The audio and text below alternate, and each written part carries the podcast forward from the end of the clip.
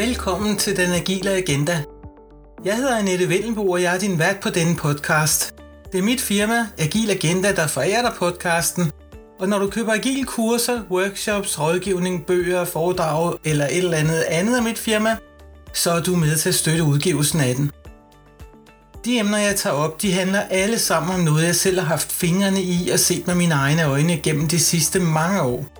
Alt er funderet i virkeligheden. Glansbillederne er smidt ud, og de er erstattet med data og fakta.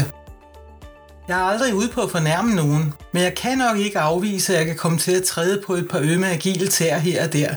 Og jeg håber selvfølgelig ikke, at det er dine. I den agile agenda, der får du ingen agil elastik i metermål. Og de agile buzzwords, dem undgår jeg altså som pesten. I stedet for så får du en helt ufiltreret mening om, hvad der virker og hvad der ikke virker. Du får faktabaseret input, tips og teknikker, og ikke bare et akademisk skolerit. Så velkommen til. I dag kommer jeg til at sætte spotlyset på, hvad man skal have i baghovedet, før man vælger, hvilken agil vej man skal tage. Der er mange, der går skrumvejen, men er det nu altid lige smart? Kanban er den alternative vej til agilitet, men ved man i det hele taget nok om metoden til at tage den med i ligningen? Jeg kommer også ind på, hvorfor man er nødt til at tage bestik af, hvilken organisation man er en del af. Hvor agil parate og modne er ens teams. Hvor agil parate og modne er ledelsen. For den agile kæde, den er altså ikke stærkere end det svageste af de to led. Til sidst har jeg også fat i et lidt ømt punkt, nemlig den overhead, der er ved henholdsvis Scrum og Kanban. Og jeg er sikker på, at der ligger en gedin overraskelse og venter på dig lige der. Som agil coach og rådgiver, underviser, foredragsholder med mere, så kommer jeg vidt omkring. Og jeg har igennem tiden arbejdet med utallige teams og talt med utallige ledelser om, hvad det er, de gerne vil opnå, når de hopper ud i de agile bølger. Alle som en, så siger de, at de vil gerne vil have mere forudsigelighed i det, deres teams leverer. De oplever, at de opgaver og projekter, de sætter i gang, de bliver forsinket. De oplever, at budgetterne overskrides, og at pengene fosser ud af statskassen så håber de, at de kan dæmme op for de her dårligdomme ved at hoppe med på den agile vogn. Sagen er bare den, at det agile kommer med en prislap. Ikke bare på det, som selve implementeringen eller transformationen koster, men også den pris, der er, når alle skal til at ændre den måde, de arbejder på. Ledelse af agile teams, det er altså ikke det samme som ledelse af de gammelkendte siloer. Og at arbejde i agile teams, det kræver noget åbenhed og noget transparens, disciplin og struktur, som tit ligger ganske langt væk fra den måde, man plejede at arbejde på. Der er bare lige det arbejde dabei, at man jo har de teams, man har, og de er ikke nødvendigvis givet til forandring i form af nye agile strukturer, og de kan måske heller ikke lige se fidusen ved at skulle ændre deres arbejdsform, og ikke mindst deres mindset. Det skal man, hvis man har valgt Scrum. Måske har organisationen slet ikke de profiler, der skal til for at få en agil maskine op og køre som smurt. Samtidig så har man også de ledere, man har. Og jeg har igennem årene set mange forskellige tilgange til de agile implementeringer og transformationer, som jeg har været en del af. Nogle ledere står fuldkommen bag en og har sat sig grundigt ind i, hvad der ligger i de agile og den agile tankegang. Andre har kun lige krasset i den agile overflade, og de har ofte sådan en, hvor svært kan det lige være holdning. Og andre igen, de har været decideret fodslæbende. Det vigtige i den her sammenhæng, det er, at det er ledelsens opbakning og aktiv medvirken, der er helt afgørende for, i hvilket omfang man faktisk lykkes med at få en mere agil organisation. Desuden så findes der nok et benspænd for succes. Mange ledelser træffer valget om, hvilken agil vej de vil gå, uden at kende tilstrækkeligt til konsekvenserne af det valg. Det er nok lemming-effekten, der er på spil her. Man vælger det, som man har hørt om, eller bruger det, de andre gør, og det er som regel skum eller Safe, hvis organisationen har en vis størrelse, og man derfor ønsker at skalere. Men man vælger uden at forstå, hvad det kræver af organisationen at arbejde på denne nye måde. Og også uden at forstå, hvilke nogle forudsætninger, der skal være opfyldt for at få disse to frameworks til at fungere. Du skal lige lægge mærke til, at jeg ikke siger, at Scrum og Safe ikke kan fungere. Jeg siger kun, at der er nogle forudsætninger for det, som skal være til stede. Og er de ikke det, så kan man altså ikke få andet end en humpende omgang, der måske nok lugter agilt, men ikke er i nærheden af at være det. Det, der i første omgang er væsentligt at sige, det er, at kompleksiteten hverken bliver større eller mindre af, at man arbejder agilt. Tingene er præcis lige så komplekse, som de hele tiden har været. At arbejde agilt, det er ikke en mirakelkur mod fejlede projekter. Det man til gengæld får, som man ikke havde før, det er mere transparens over, hvad der foregår. Man vil altså meget hurtigere kunne opdage, hvis det er, man har kursen rettet direkte mod hegnet. Og så kan man måske, men kun måske, nå at rette skuden op igen. Men tænk lige over det her. Transparensen, som jo er en forudsætning for et hvert agilt system, den kommer altså heller ikke af sig selv. Den skaber man med at arbejde struktureret og disciplineret efter den metode eller det framework, man har valgt, og ved at sørge for at holde ens agile tavle helt opdateret, hvad enten den er fysisk eller elektronisk, sådan så man kan stole på det, man ser, og i øvrigt også kan bruge data til at finde ud af, hvor man burde gå i gang med at optimere systemet. Og her må jeg så bare sige velkommen til virkeligheden. Hvis du er en af de mange, der har prøvet at arbejde med Scrum, så har du sikkert også set tavler og burndowns, der ligner jeg ved ikke hvad, og hvor Scrum Masteren desperat prøver at få sine teamkolleger til at rykke deres opgaver sådan nogenlunde i realtid, men helt uden at lykkes. Derfor ender det tit med selv at flytte opgaverne, og det sker ofte ved slutningen af et sprint. Det ser ikke for kønt ud. Jeg vil ved på, at du også har set og oplevet, at nye opgaver ryger ind under radaren. Der foregår en masse usynligt arbejde, hvor man i stedet for at arbejde med de opgaver, der ligger i ens backlog, disponerer sig selv et helt andet sted hen. Man smider, hvad man har i hænderne for at løbe efter det, som ens kolleger kommer og beder om, og som er helt uplanlagt. Der sker så sindssygt meget. Kan du ikke lige arbejde, når folk kommer og prikker ind på skulderen, ringer til en eller sender en mail, frem for at følge processen og få sine nye opgaver ind via en prioriteret backlog. Hvis man gerne vil have forudsigelighed, ja, så kan man simpelthen kigge i vejviseren efter den. Hvis man accepterer den adfærd, at folk sætter kan du ikke lige, og det tager kun 5 minutter ting i overhalingsbanen, og kører direkte udenom den sprint backlog, hvis altså man arbejder med Scrum, som man har brugt halve og hele dage på at prioritere og estimere. Det samme ville selvfølgelig gøre sig gældende i et Kanban-system, hvis man tillod, at opgaver kunne smutte direkte udenom upstream-tavlen, der hvor nye opgaver kvalificeres og prioriteres. Den slags ting kan man jo ikke engang se på downstream-tavlen, for folk, der har den adfærd, de udfører de her kan du ikke lige opgaver, uden at sige det til nogen som helst. Og det er det, jeg kalder usynligt arbejde. Den slags under radaren opgaver, det er den rene gift for forudsigelighed og effektivitet, men det handler om adfærd. Ens agile satsning, den lykkes altså ikke bedre end modenheden i ens teams og i ens ledelse giver mulighed for. Jeg nævner med vilje ledelsen igen, for her er klassikeren, at man presser nye opgaver, som simpelthen er så vigtige ind i et låst sprint, med sprintmål og det hele, eller direkte ind i downstream kanbantavlen og bryder alle grænser for igangværende arbejde, som man i øvrigt er blevet enige om. Det betyder så, at de prioriterede opgaver, og det vil jo altså sige dem, der er allervigtigst, de bliver forsinkede. Der sidder desværre hverken en agil adfærdsknap eller en agil modenhedsknap i nakken på folk, som man bare lige kan aktivere. Derfor må man belave sig på, at den slags forandringer, den tager sin tid. Særligt hvis man har valgt at arbejde med Scrum, som mange, ja det er jo faktisk de fleste, der gør det, de vælger at gøre. Det ærgerlige er bare, og nu gentager jeg vist mig selv, at folk hopper på Scrum uden at sætte sig ind i, hvad det kræver at få det til at virke. Så lad os dvæle lidt ved, hvad der egentlig skal til. Det jeg kommer til at sige nu, det er simpelthen et faktum.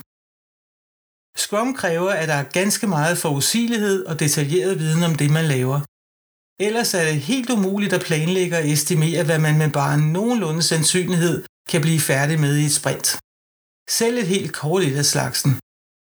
Hvis man ikke har den her forudsigelighed, jamen så kan I glemme alt om Scrum. Scrum er også en vanvittig dårlig idé, hvis man arbejder med mange forskellige artede opgaver i sit team, og derfor er opdaget i specialistområder, sådan så man ikke kan arbejde på tværs og i fællesskab. Årsagen er, at tanken om at have et produktmål og et sprintmål, den simpelthen er dømt til at mislykkes. Og det er jo hele kernen i Scrum. Et Scrum-team arbejder på et fælles mål, som alle leverer i fællesskab. Sådan er det bare sjældent i virkeligheden. Her kan jeg trække et konkret eksempel op. Jeg arbejder jævnligt med Scrum-teams, der er nødt til at formulere 4-5 sprintmål, fordi de ellers ikke ville være dækkende for de aktiviteter, som de her forskellige specialister skal lave. og alle teammedlemmer skal jo helst kunne se sig selv i det mål, der sættes op for et sprint. På den måde bliver det en gang kunstig scrum, som gennemføres i teams, der nok i stedet skulle kaldes en gruppe mennesker, der tilfældigvis er sat sammen, fordi de trods alt arbejder på det samme produkt, men i vidt forskellige hjørner af det. Det var aldrig meningen med scrum, men det er det, der tit sker derude. Når man arbejder på den måde, så giver det som regel mere transparens, og det er selvfølgelig bedre end ikke at have det. Men om det kan aflæses på resultaterne, det er bestemt ikke så sikkert. Især ikke fordi der er rigtig mange, der slet ikke måler noget som helst. Og det er så her, det bliver rigtig sjovt. For selvom man ikke kan demonstrere øget effektivitet og dokumentere det med data, så føler folk sig alligevel agile. Det er mit gæt, at den her følelse af agilitet den opstår, fordi man bruger en hulens masse tid sammen på de forskellige Scrum events. Den følelse kan selvfølgelig være rar nok, men så stopper tingene også her. Desværre.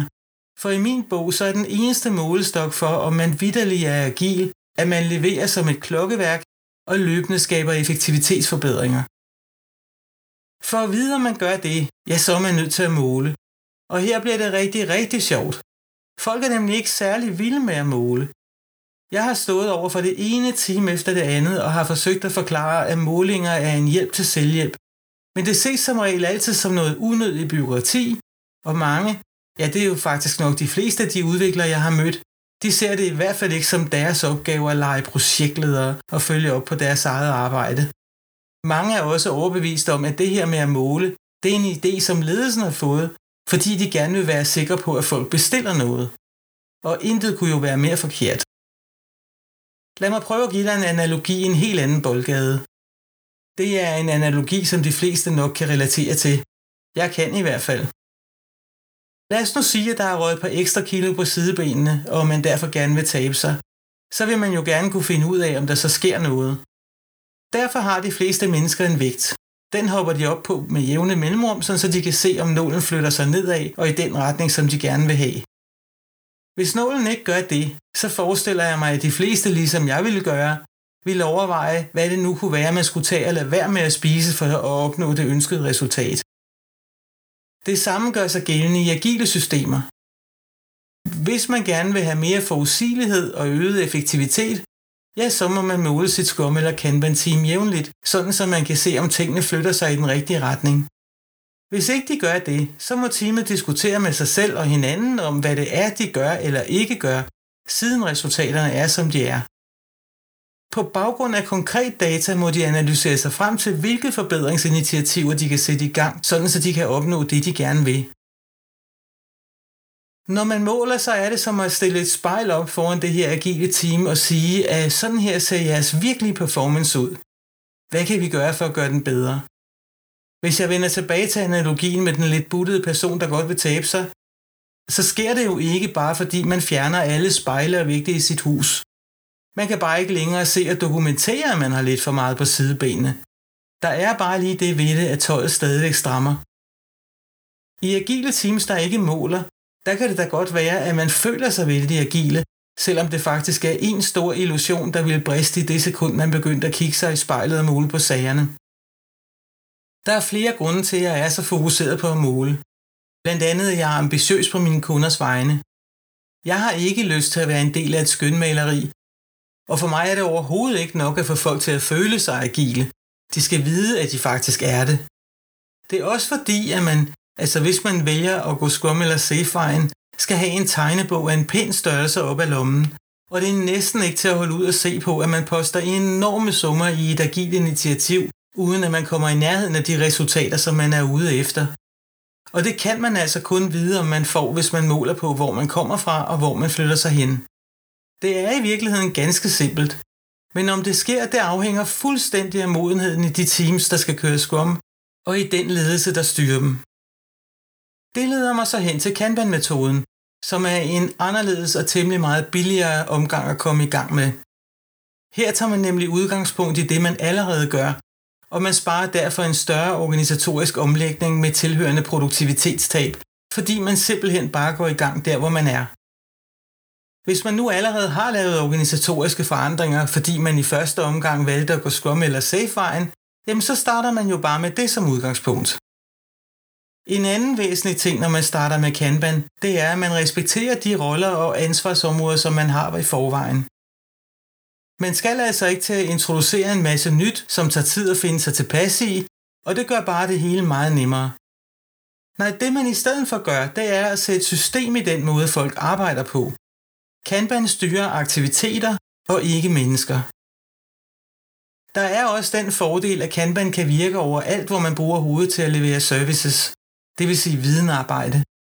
Det eneste, det kræver, det er, at folk er i stand til at overholde de regler, de selv har været med til at beslutte for deres team. Hver Kanban-tavle er nemlig bygget til et teams specifikke behov og situation.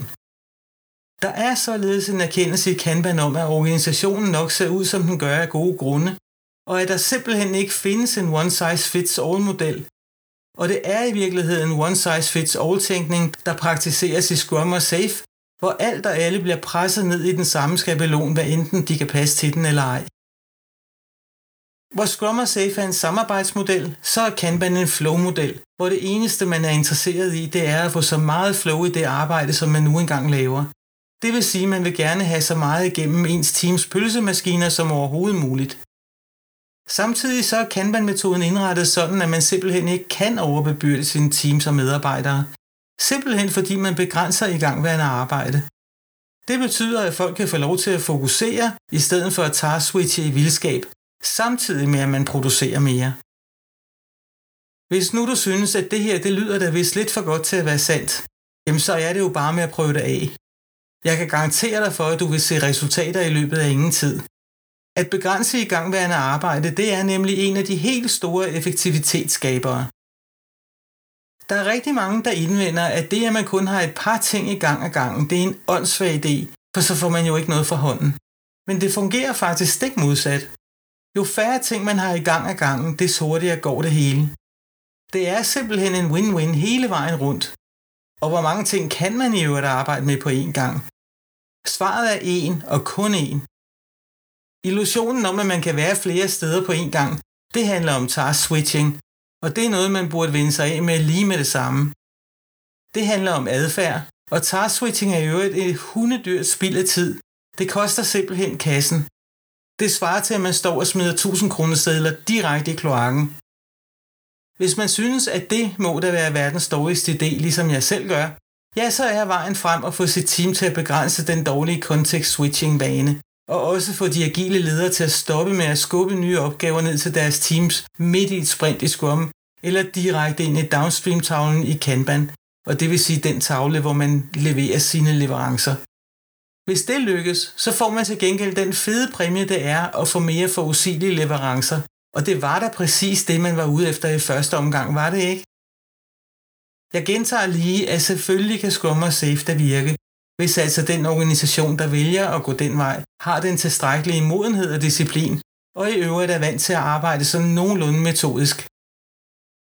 Har man en flok udisciplinerede cowboys i virksomheden, så vil de som sagt være sværere at folde ind i en Scrum eller Safe-model, end de ville i et Kanban-system. Der er ikke nogen af de to frameworks, der har nogen indbygget funktion, der transformerer disse cowboys til nogle top-tunede, metodiske, systematiske og disciplinerede teammedlemmer. Kanban-metoden er bygget til at håndtere selv meget umodne teams, og det er i øvrigt mere reglen end undtagelsen. Det er ikke fordi jeg siger det, men fordi det er noget, som Kanban University har målt sig til ved undersøgelser alle mulige steder rundt omkring på kloden. Der findes nemlig en modenhedsmodel i Kanban, den hedder simpelthen Kanban Maturity Model, og den er blevet til ved at undersøge og analysere, hvad der foregår ude i virkeligheden. Hvilke praksiser bruger man, og hvilke resultater får man. Det er så blevet til en syvtrinskala, hvor niveau 0 karakteriseres som oblivious, det vil sige uvidende om, at det i det hele taget kunne være smart at arbejde bare lidt mere systematisk med sagerne. Og niveau 6 i den anden ende, det er built to survival, det vil sige konstrueret til overlevelse. Det er her, hvor man er i stand til at omdefinere sin virksomhed i forhold til den vej, som markedet drejer sig. Tænk bare på Blockbuster. Det er jo et godt eksempel på præcis det modsatte. Grunden til, at jeg gør opmærksom på Kanbans modenhedsmodel, det er, at det med den i baghovedet er muligt at skabe et robust Kanban-system i selv meget umodne teams. Og så anviser modellen så en helt konkret vej til, hvordan man kan flytte sig videre op ad modenhedsstigen. I modsætning til det her, der arbejder både Scrum og Safe med at etablere den store og den helt rigtige løsning fra dag 1. Men står man med umodne teams, og det gør man jo altså som sagt ganske tit, så fatter de simpelthen ikke en pind af, hvad der forventes af dem. De aner simpelthen ikke, hvad et lean agile mindset er for en fisk, og ideen med at være tværfaglige, T-formede medarbejdere, det siger dem heller ikke en pind. De er i udgangspunktet vældig glade for at være specialister på deres felt, og de har ikke noget behov for hverken at være tværfaglige eller T-formede. Her forleden dag, der var jeg ude og se en af Danmarks største virksomheder for at fortælle en flok Scrum Masters og Product Owners og Product Managers om Kanbans fortræffeligheder. Og lettelsen var stor, da de hørte, at man laver sit Kanban-system ud fra de virkelige forhold, frem for at skulle tvinge folk til at ændre mindset. Det havde de nemlig haft ganske store kvaler med. Vi var i øvrigt enige om, at der var rigtig god grund til at elske sine i-profiler, fordi de er ofte nogle hamrende dygtige specialister. Hvis nogen af dem så kunne tænke sig at udvikle sig i en mere T-formet retning, jamen så ville det da bestemt være mere end godt. Men hvis alternativet til tvungen T-formning er, at ens dygtige specialister de forlader butikken, ja, så ville de altså hellere have, at de fortsatte med at være de dygtige specialister, som de var. Jeg er fuldstændig enig. Her må jeg igen trække Kanbans første change management princip op af hatten. Det hedder sådan her. Start with what you do now. Skarp for fuldt af det andet. Agree to pursue evolutionary change. Hvis man tænker lidt over det, så er det altså noget mere humant at droppe de her voldsomme løsninger, som Scrum og især Safe de byder på. De medfører begge store organisationsændringer, og de disrupter og forvirrer noget så grusomt. Hvorimod Kanban tager udgangspunkt i organisationen, som den nu engang ser ud, for derefter at forbedre den i en stadig mere agil retning, skridt for skridt. På den måde så får alle sjælen med, og der er ikke nogen par en fingre af det, man hidtil har gjort. Man vælger det, der virker godt, og bliver ved med det, og så ændrer man det, der ikke gør det. De ændringer de foretages på baggrund af konkret data, der viser på hvilke områder det vil betale sig at foretage de her ændringer. Evolutionær forandring det sætter sig som nye gode vaner, revolutionær forandring, det har der altså mere at sande til, fordi der simpelthen er for meget i gang på én gang, og fordi folk heller ikke kan se logikken i det, og derfor bliver ved med at gøre det, de plejede at gøre. De kalder måske nok tingene for noget andet, men de bliver agile robotter i stedet for agile rationalister. Jeg har bestemt lavet nogle gode ting med Scrum, hvor vi har skabt den transparens og den forudsigelighed, som de fleste tørster efter – det koster bare en hel del mere coaching i forhold til, hvad det koster at få sat Kanban-teams godt i gang med at skabe resultater. Og det får mig til at tænke på en anden ting, som ofte bekymrer og irriterer folk. Der er så mange møder i Scrum, for jeg altid at vide. De forhindrer os i at lave vores rigtige arbejde. Som Scrum-underviser så er jeg naturligvis helt med på, at samtlige Scrum-møder de har sådan en inspicer- og tilpas funktion. Og det kan alt sammen være meget fornuftigt. Det er det bare ikke, hvis man ikke formår at skabe netop det her indhold i møderne, eller gøre dem værd at deltage i. Så får man bare møder for mødernes skyld, og fordi det står i Scrum-guiden. Og endnu værre bliver det, når man har med safe at gøre. Det er et helt uhyrligt overhead, der er forbundet med at holde for eksempel PI-planning, art syncs osv. Hvis nu det er sådan, at man leverer som et klokkeværk, og ens PI'er eller sprint goals kun sjældent glipper, og man sjældent oplever spille over fra et sprint eller PI til det næste, jamen så kan det da godt være, at det er pengene værd. Men hvis man ikke har stabile leverancer, og hvor man med møderne bruger tiden på at forklare, hvorfor det var alle de andres skyld, at man ikke kunne nå sine mål, ja, så vil jeg tillade mig at sætte spørgsmålstegn ved det fantastiske i ideen om at mødes en helt bonde her. For mig er der som sagt kun én eneste målestok. Leverer man det, man lover på det tidspunkt, man har lovet det, og i en ordentlig kvalitet den er simpelthen ikke længere. Her tager Kanban mere konsekvent og konkret fat om tingene. Man måler lead times, det er det, der på dansk hedder gennemløbstider, og disse de fortæller noget om den virkelige virkelighed. De har intet med estimater at gøre, men det er simpelthen en måling af, hvad man konkret har præsteret tidligere. Som David Anderson siger, og det er jo altså ham, der har opfundet Kanban til videnarbejde, så er Kanban Pragmatic Actionable Evidence-Based Guidance, eller på dansk, pragmatisk eksekverbar evidensbaseret vejledning. Målingerne, det er så en del af det evidensbaserede. Det faktuelle det er noget, der tiltaler mig, og heldigvis også stadig flere og flere. Der er mange, der begynder at være lidt metaltrætte, når det kommer til at tale om det agile mindset, tværfaglige teams, T-formede mennesker, high performance teams og den slags fine ambitioner, som man støder på, næsten lige så tit, som man ville støde på Loch Ness-uhyret. Og der var jeg måske lige en gang for frisk. Men det jeg forsøger at sige, det er, at de her ambitioner og den slags medarbejdere og teams, det er noget, som agile coaches og andre tit snakker om, men til gengæld er noget, som kun de færreste har set. Ambitionerne de er som forståelige nok. Det er bare helt vildt svært at opnå. Nu kommer jeg så med et udsagn, som måske vil overraske mange. Kanban er den mest direkte og samtidig den billigste vej til at øge sine teams, eller for den sags skyld hele organisationens agilitet. Her dræbte jeg en af de myter, som jeg ofte støder på, nemlig at Kanban-metoden ikke har noget med at arbejde agilt at gøre. Og det er simpelthen forkert. Hele metoden er bygget til at optimere flow, og således få mere igennem sin pølsemaskine, end man plejede at få. Og var det ikke lige det, de fleste gerne ville, da de kastede sig ud i det agile?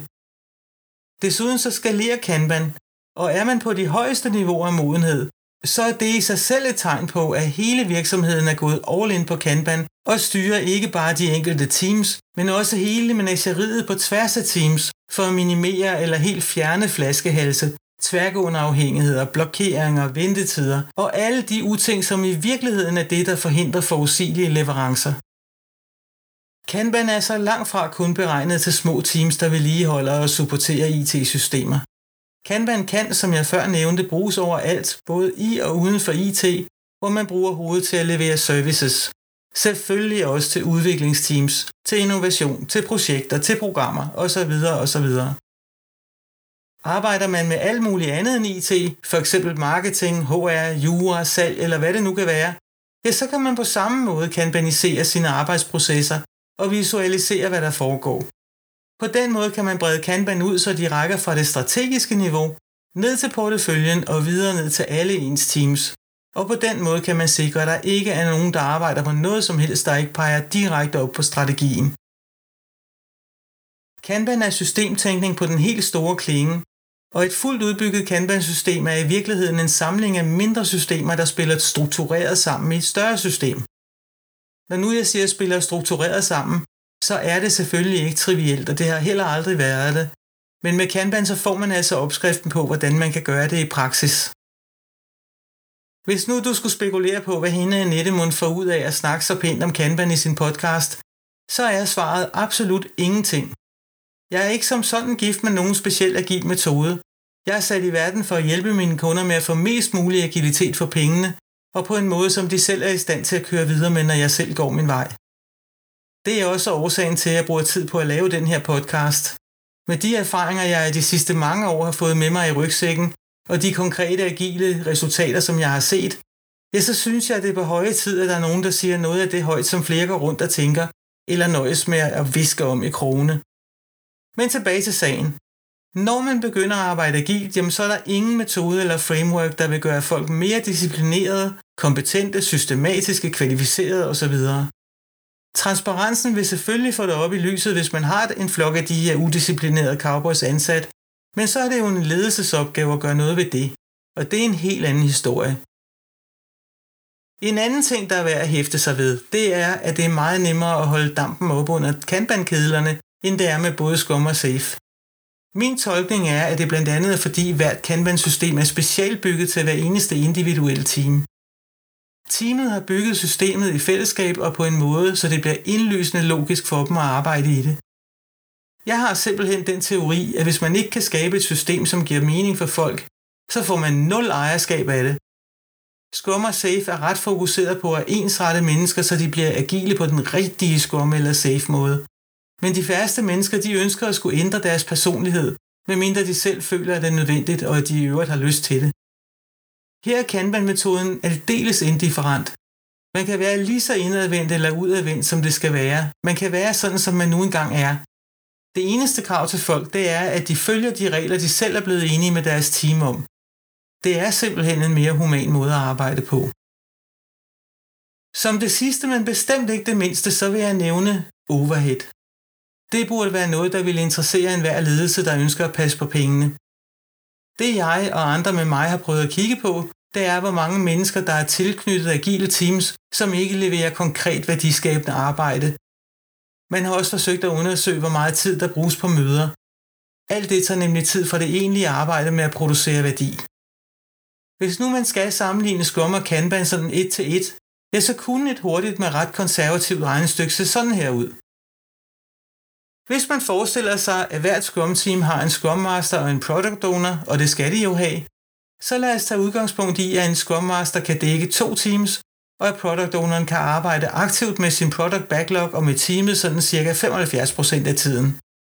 Derudover er der en agil coach, der coacher fire teams.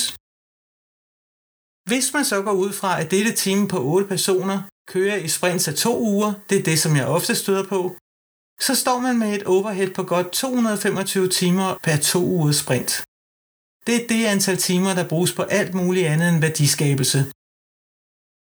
Hvis man ser på Kanban og går ud fra, at man har det samme team på 8 personer og regner overhead ud for hver to ugers periode, så ser regnestykket sådan her ud. Der er en fra teamet, der påtager sig at følge op på flow ved hjælp af måling på lead times og throughput i leverancestavlen. Det er vores downstream tavle. Denne står også for at behandle de nye opgaver, der kommer ind i teamet i upstream-tavlen, og det tager typisk 25% af denne persons tid. De 75% bruger vedkommende så på at lave værdiskabende arbejde i teamet. Derudover så er der en agil coach tilknyttet fire teams i en dag per uge. Ligesom i Scrum, så findes der i Kanban et møde.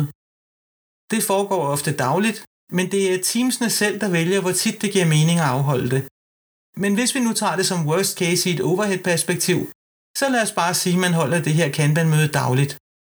Det svarer så til det daily Scrum-møde. Derudover så skal repræsentanter fra teamet kigge på upstream-tavlen, for at være sikker på, at der ligger nok prioriterede kandidater til downstream-tavlen. Det er som regel nok at lade den person, der tog sig af downstream-tavlen, håndtere upstream-tavlen også, men lad os bare sige, bare for argumentets skyld, at han eller hun trækker fire fra teamet ind til et replenishment-møde, som det hedder i Kanban. Det tager cirka en time per uge. Og endelig så er der et team retrospektiv en gang om måneden. Nogle gange sjældnere. Det her, hvor hele teamet deltager. Men lad os bare gå ud fra, at det gør de en gang per måned. Når man laver det regnestykke, jamen så er overhead på lige under 70 timer for hver to ugers periode. Man ser derfor ind i en 70% højere overhead, når man arbejder med Scrum sammenlignet med Kanban. En af årsagen til det, det er, at alt i Scrum er forankret omkring sprints. Det ene sprint slutter med et sprintreview, og det næste starter med sprintplanlægning. Og disse møder afholdes, for ellers så kører man ikke Scrum. Det er det, som nogen kan finde på at kalde The Tyranny of the Sprint, sprintets tyranni. I Kanban er det meningen, at man skal mødes ved leverancetavlen downstream, og upstream-tavlen med alle optionerne så tit som det giver mening. Ligesom man tager et retrospektiv så tit det giver værdi. I alle tilfælde mere værdi end den man mister ved at afholde mødet. Det vil sige, at møderne, det man kalder feedback loops i Kanban, de sagtens kan holdes asynkront. Man har også kun det antal deltagere med, som kan bidrage aktivt, for eksempel til team replenishment, og det er som regel aldrig hele teamet. Grunden til, at den agile coach i Kanban ikke har så meget at lave som en Scrum coach, det er, at det eneste, man skal følge op på, det er, om der er godt flow i downstream-tavlerne, og man holder øje med det, der blokerer for flow, og man holder øje med, at aktiviteterne ikke hænger for længe downstream, og om team replenishment og retrospektivet foregår på en nogenlunde hensigtsmæssig måde. Alt i Kanban har flow som omdrejningspunkt. Det vil sige, leverer vi effektivt? Hvad blokerer os? Og hvad gør vi for at fikse det? Hvor meget koster blokeringerne i kroner og øre, og hvordan ser vores lead times ud? Er trenden på vej i en positiv retning? På den måde der kan man mere sort-hvid. Det handler om data, og hvad data viser om et teams konkrete effektivitet. Når man i Scrum skal planlægge sprint, så er der ingen vej udenom at estimere. Hvordan skal man ellers kunne finde ud af, hvor meget man kan tage med ind i et sprint? Man bruger uhyggelig lang tid på det. Der er ikke ret mange, der elsker det, og alligevel så ender det tit med, at man ikke leverer det, man troede, man kunne. For at gøre tingene enklere, så estimerer mange relativt ved hjælp af planning poker. Men de fleste kan slet ikke forholde sig til, hvad det er i udgangspunktet. Derfor må man have den agile coach på banen for at fortælle, hvad der er op og ned på alt det her relative noget. Man bruger også en hulens tid på at nedbryde aktiviteter, for Scrum Guiden siger, at det er en god praksis at bryde aktiviteter ned til en dag eller mindre. Det synes folk er hundesvært, og mange synes også, at det bliver fuldstændig ulogisk og kunstigt, men det skal man, hvis man skal køre rigtig Scrum. Alt i alt så betyder det, at coachen skal være meget mere omkring sine teams for at forklare, hvorfor disse praksiser de er nødvendige. Ofte så deltager coachen i samtlige Scrum-events, og når der ikke er Scrum-events, jamen så bruger man som coach tid på at forklare, hvem der lige er ansvarlig for dit og dat. Er det Scrum Masteren, der skal indkalde til refinement-møder, eller er det Product Owneren? Og hvorfor er det nu udviklerne, der skal følge op på deres egen fremdrift? Det plejer deres projektleder jo at gøre. Men altså, projektlederen er desværre sendt på pension, men er det så ikke bare Scrum Masteren i stedet? Og sådan opstår der utallige diskussioner om, hvem der gør hvad, fordi rollefordelingen er så forskellig fra, hvad folk har været vant til. Det er faktisk oven i købet kontraintuitivt, og alt det tager coachens tid. Hvis vi vender tilbage til Kanban, jamen så har man jo de roller, som man havde i forvejen. Det eneste, man skal blive enige om, det er, hvem der påtager sig rollen som Flowmaster, Flow Manager, Kanban Master, Service Delivery Manager, eller hvad man nu vil kalde den mand eller dame, der påtager sig rollen, det er at følge med i, hvordan flow forløber i downstream-tavlen. Navnet må man nemlig selv bestemme. Der skal bare være en, der tager ansvaret på sig for at gøre det. Det er jo alt andet lige noget nemmere at komme i gang med, og det kræver derfor ikke en nær så stor en indsats at få dampen op under kanbankedlerne i forhold til den tid, det tager at få en nogenlunde hederlig scrum op at køre. Jeg nævner bare det her ubestridelige faktum, så du ved, at det ikke er ubetydelige summer, der er at spare, for ikke at tale om den tid, folk slipper for at bruge på ting, som de faktisk er ret trætte af. For eksempel estimering og nedbrydning af user stories, fordi man forventes at ramme et bullseye scrum i form af et sprintmål, hvor man i Kanban blot skal interessere sig for, om man ved nok om, hvad en opgave kræver, til man kan gøre den færdig på overskuelig tid. Man kan sagtens aftale i sit team, hvad en overskuelig tid er for noget. Det kunne for eksempel være inden for et par uger. Og det er klart, hvis man så kan se, at det kan man ikke klare inden for et par uger, jamen, så skal man bruge lidt tid på at bryde dem ned. Så er det op til Flowmasteren, eller hvad man nu har kaldt ham eller hende, at følge op på, om lead time stikker helt af, og om lead time fordelingen ser nogenlunde fornuftig ud. Så jeg gentager lige. Overhead i et Kanban-team er, hvis man tænker konservativt, 70% mindre end i et Scrum-team. Og på grund af Kanbans praksiser, så får man faktisk mere værdi for pengene, samtidig med at teamet ikke kan blive overbebyrdet på grund af de snævre grænser for igangværende arbejde. Ja, jeg er glad for Kanban, og nu ved du også lidt mere om, hvorfor det er tilfældet. Jeg arbejder både aktivt med Scrum og med Kanban Teams, og sådan er det faktisk i de fleste organisationer, fordi Scrum som sagt bare ikke kan virke alle vegne. Og så er det jo godt, at man også har Kanban på hylderne. Men når først folk har fundet ud af, at Kanban er en sindssygt effektiv måde at skabe agilitet på, og forstår, at de så absolut kan føle sig agil ligeværdige med deres Scrum-kolleger, så går der over stok og sten. Når jeg med jævne mellemrum får lov til at implementere Kanban i et af de teams, som bare ikke har kunnet få Scrum til at fungere, af alle de årsager, som jeg lige fortalte om før, så falder deres skuldre simpelthen ned. Og det føles som en kæmpe lettelse for de her teams at kunne droppe sprintplanlægning og alt det, der følger med at skulle forudse det uforudsigelige. Det, der har været hensigten med den her episode, det er at få folk til at træffe velbegrundede valg, når man skal vælge, hvilken metode eller framework, som man vil bruge i ens teams. Jeg har fortalt om de forudsætninger, der skal være til stede for, at Scrum overhovedet kan give mening, og jeg håber, at det er kommet klart frem, at Kanban er en sofistikeret metode, der har hele det organisatoriske system i fokus, og ikke kun performance i de enkelte teams.